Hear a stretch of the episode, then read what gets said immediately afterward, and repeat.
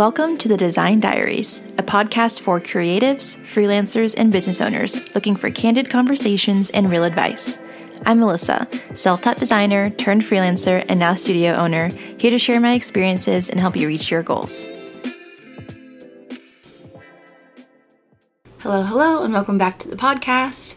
Today we are following up on a conversation that I had with you all last week, talking about legal mistakes that I've been through, and legal things that I think you can avoid if you just follow my advice, heed my advice, and just avoid doing these major things that I really, really regret. If you didn't listen to that one, I would highly recommend listening to that one before this episode. I mean, it's actually not that necessary, but I do think that they go really well in tandem together because I'm recording them one day apart.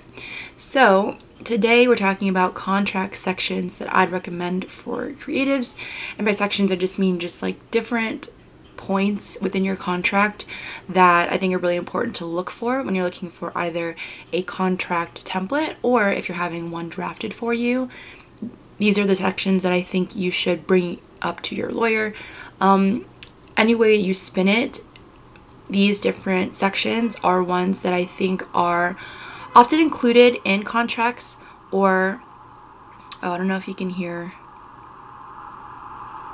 the police car coming nearby. No? Okay. Anyway, so uh, I, I say this in like every other episode, but I am in New York City, and I don't think there will ever be a time when there's perfect silence, so you have to excuse any weird noises that come in the background. But um, what I was saying was, any way you spin it, like contracts will typically have some sort of allusion to these different sections I'm about to list out. However, I really encourage you or implore you to get in the nitty gritty of these sections, and we're going to talk about, you know, like what questions typically arise when we talk about these sections and how you should go about figuring those things out for yourself. So, first, I have to do disclaimer, just like I did in the last episode, that I am not a lawyer. This is not legal advice.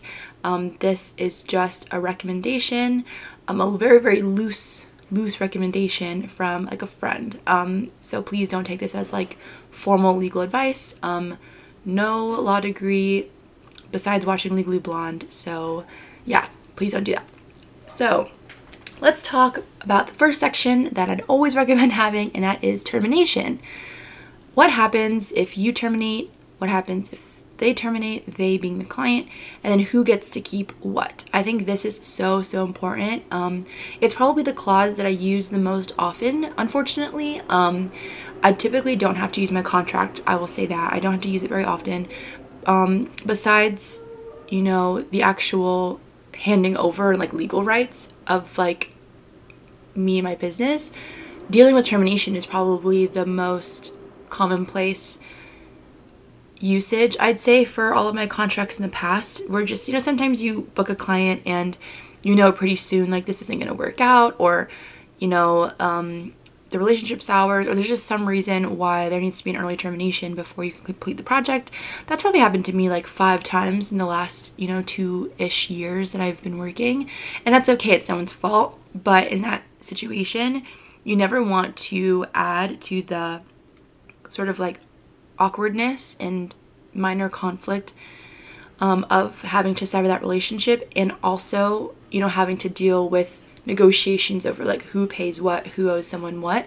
So having that listed out in your contract and predetermined is huge not only for you know trying to maintain a positive relationship with this client but also it's just a great time saver it just makes things much easier for both of you and it also just alleviates a lot of the headache um, and also fees because like you know you don't want it to become like a legal battle where you need to actually hire a lawyer and get them involved when it's something that you could just predetermine um, in your contract beforehand. So, termination, you want to make sure that you have some clauses that address both, you know, your rights to terminate, the client's rights to terminate, and then like what happens with regards to money and what happens with regards to the work or like to the intellectual property after that termination um, occurs. So, um, you also have to put down not have to but you like you should really put down you know what maybe conditions you know a company like if you terminate if they terminate xyz things so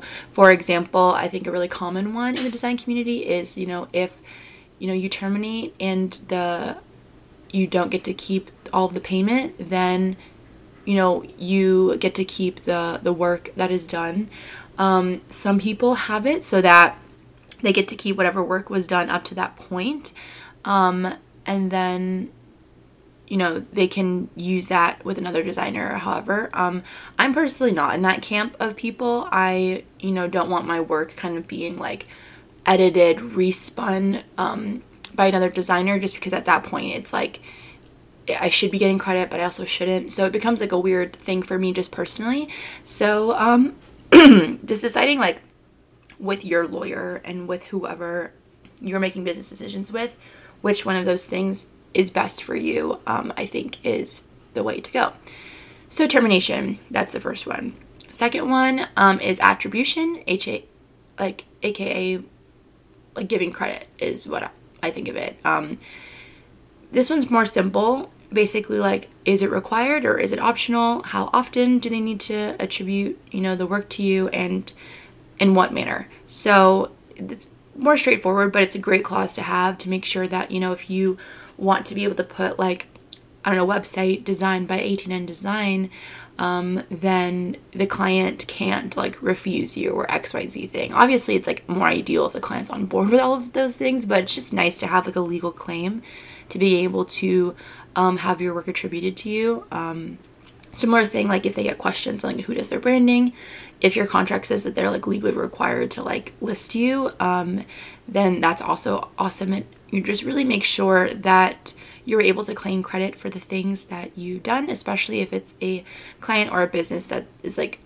you know, gonna blow up soon or, or has a really big social media following. Um, all of those things are, you know, um, privy to giving you some extra traffic and some extra eyes. So I would just recommend having an attribution section and then having the terms of which that you know they, they should tag you. So for example, um, I like to have my name listed as like ATN Design rather than like Alyssa Wynn.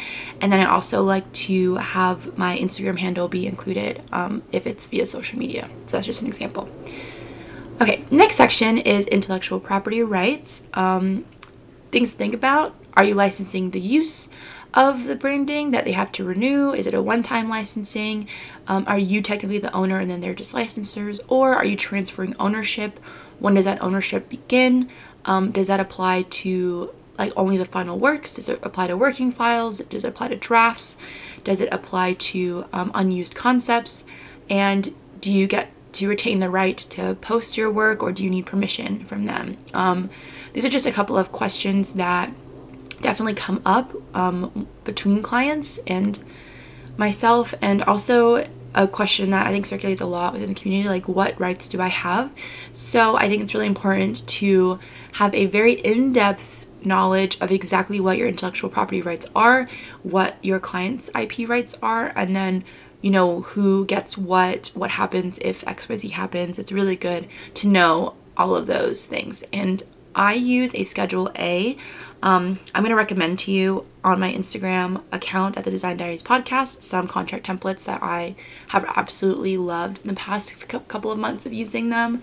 Um, and in there, it outlines exactly, exactly, exactly every single question that I um, asked earlier and then answers them really clear, like plainly, clearly, and wonderfully. So um, I, that's what I use. But having some sort of clarity on like you know what relationship do i have to my work? Um, what do i get to retain and then what am i giving away? Um, will not only like one make you feel better about like answering your clients questions and feel better about the relationship as a whole but it will also um, give you some empowerment or give you some um, control over you know what next steps are like post launch for example. Like if they are doing things with your work that they shouldn't be doing, you have a legal right and claim to like speak up about it and do something about it rather than, you know, like beating yourself up over the fact that maybe you you should have done this or you should have known better or XYZ thing. And I'm taking all of this from experience, all of these things I have definitely done. Um, where I didn't protect my IP and then you know, I saw my work being used in a way that I really wish it wasn't. And then, you know, I didn't really have any claim at all to say anything about it besides just asking kindly. And, you know, when that didn't work, I kind of had nothing to, no ground to stand on and nothing to work with. And so, um, having some sort of IP knowledge under your belt in addition to having that legal um, claim is just going to be better for you in the long run, especially the longer that you work in the industry, the more clients that you get, the higher ticket clients that you get, the more important it becomes. Next section is client responsibilities. So I think a lot of people um, forget to have this section and you want to make sure that you are editing or or keeping this responsibility section up to date um, or even having it be specific to different client um, projects and the reason being is you can only do their job if they do theirs. If they don't hold up their end and do what's expected of them, then you can't really do what's expected of you. And in your contract, you're promising to fulfill a service, to fulfill your responsibility in order to receive payment.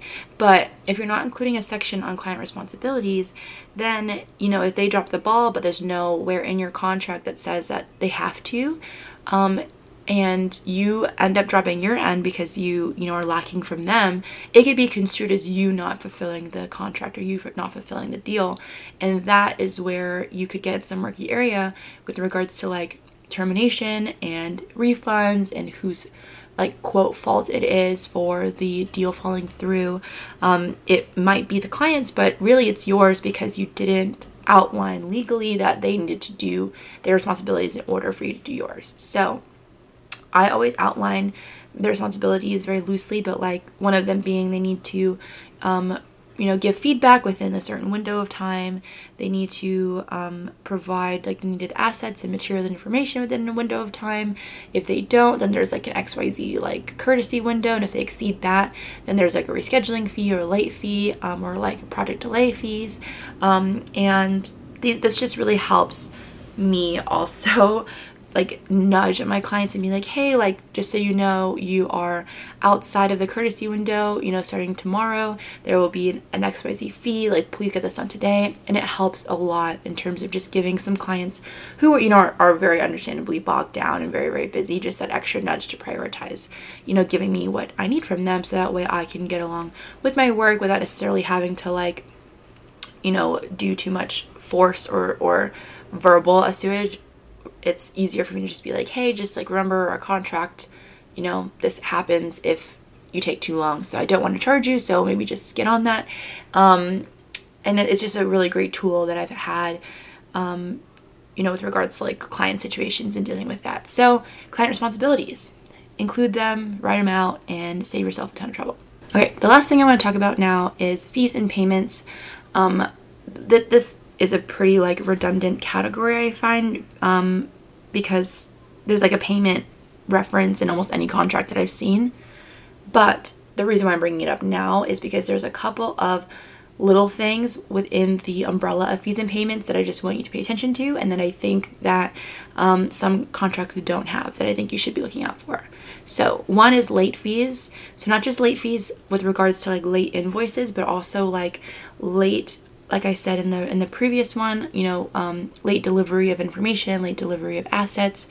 Um, also, you know, if they are um, asking for things out of scope, or they're asking for things like additional work or revisions, like you know, in a, after they've signed the contract, after they've already booked things, you know, what do you get to charge for that? If they ask for something that is, you know, rushed, if they need something by an earlier you know, delivery date than what you guys agreed on, like what happens. So just having some parameters on fees, like when they're applied, when they're not, is going to help you a lot whenever, again, you're having to address the client and be like, okay, I'm, I can do this revision, but, you know, per our contract, it does cost XYZ amount of money. Or like, you know, you have paid this late invoice. I, um, you know, don't want to charge you a, a late fee. However, you know, per our contract, XYZ. So it just helps give you a little bit of leverage to get some action um, where you otherwise might have to be like more patient or have to just deal with like more back and forth. Um, also having some fees and payments like what if they stop paying altogether? Who pays for the collection fees? Who's entitled to legal action? Who pays for those legal fees? That is a huge part of it too. Um, additionally, if you are planning on using like auto pay or you have like a payment plan system, putting it in your contract, you know, what happens if they stop, you know, the payment plan? Um, what do you get to withhold? Should they like not pay? Um, also, you know you can put you could put in there that they legally have to enroll for auto pay and that they cannot cancel those payments they can't dispute the claim and even though people might do it anyways what you get to do is you just screenshot that section of your contract and whenever you um, you know go to your bank or whoever is filing the dispute you can just literally upload that screenshot of that clause and the dispute's over and you'll most likely win or you'll hopefully win with legal um, and binding written statement that they won't dispute it and that they understand what they're doing. Um, so that would just help you because I've had some disputes in the past and my I've you know uploaded different stuff in my contract, but because it wasn't explicitly said, um, I have had that you know dispute go back and forth for a long time and I have lost one or two of them. So um, and that that's just such a big pain in the butt that I really don't want anyone to go through. So yeah, fees and payments. Um, really thinking about what ever scenario could possibly happen under the sun and addressing it in there. So those are the the five major things. I just want to review them. One, termination, two, attribution, three, intellectual property, four, client responsibility, and five, fees and payments. So those are just the major ones that I'd always recommend just knowing really well, having those. Um, they're things that fly under the radar or, you know, maybe you aren't given as much thought or focus or detail as I think that they should. So um, take a look at your current contract if you have one. Make sure that all of these things, these questions are being answered or addressed properly. And if not, add those clauses. And if you feel like your contract just doesn't provide for you, please check out my post um, for the Design Diaries podcast, and I will have a link to the contract templates that I love and that I use and I really recommend. So, that's it for this episode. Hopefully, um, all of this is just hypothetical speak. That I hope none of you are actually having situations where you need some legal advice or you need some, you know, contract um, improvements. But better safe than sorry. Let me know if you have any questions. Again, not a lawyer, so I'll try and do my best. But feel free to DM me or email me if anything comes up. And thanks so much for listening. Um, if you have um, any more episode ideas, please DM those to me as well. Um, this was actually an idea DM'd to me by one of you, so thank you for that. And also, while I have you here, if you are enjoying the podcast, please, please feel free to leave me a review on either Apple Podcasts or I think Spotify also has them now. And if you don't want to do that, you can also just DM me um, on the podcast Instagram with your review, and I can use that as well. Um, but thanks so much for listening, um, and I'll talk to you soon. Bye. Thanks for listening to the Design Diaries. We'll catch you on the next episode.